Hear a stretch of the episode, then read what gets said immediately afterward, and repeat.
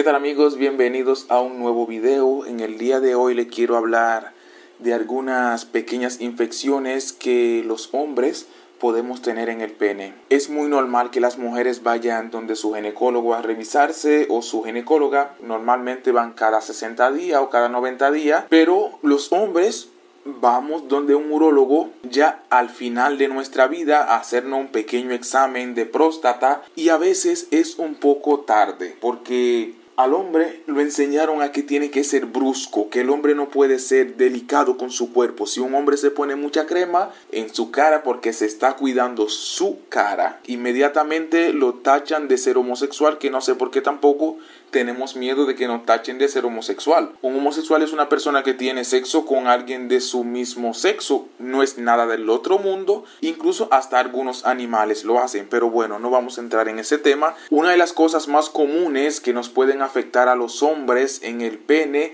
es cáncer en la piel. Miren, yo he tratado con algunas personas que tienen cáncer en la piel, tanto en el pene como en otras partes del cuerpo. La verdad que es algo sumamente difícil, difícil, difícil. Sienten mucha vergüenza, sienten, algunos sienten dolor y algunos la piel como que se le levanta un poco y eso es algo muy lamentable. Por eso tenemos que cuidar nuestra piel y la mínima cosita que nosotros notemos, el mínimo cambio, no tengas miedo a mirarte en el espejo, a revisarte, acuéstate, ábrete, haga lo que sea porque es tu cuerpo. Vaya donde un urólogo, vaya donde una uróloga, eso no te hace ser más débil y además si eres débil, ¿cuál es el problema? Bueno, pero también tenemos las infecciones urinarias. Las infecciones urinarias mayormente se originan cuando entra una bacteria por la uretra por ejemplo, yo tenía un amigo que se llamaba Eduardo y él estuvo practicando sexo anal sin preservativo. La verdad que no sé con quién, nunca le pregunté, no es asunto mío. Yo lo había dicho anteriormente, en el ano existen algunas bacterias que no son compatibles ni con el pene ni con la vagina. Por eso siempre para el sexo anal recomiendo que usen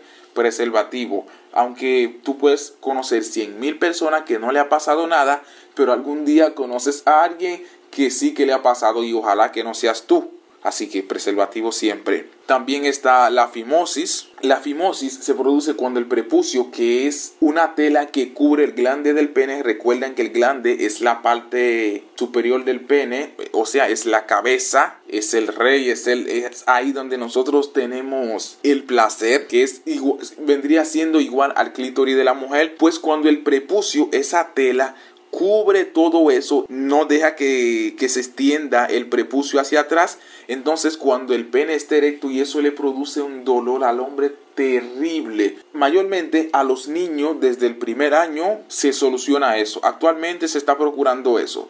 Pero a muchas personas adultas no se le hizo eso. Y cuando tienen una erección, eso es fatal. Y por último, les quiero hablar de los hongos. Los hongos saben que se producen por la humedad.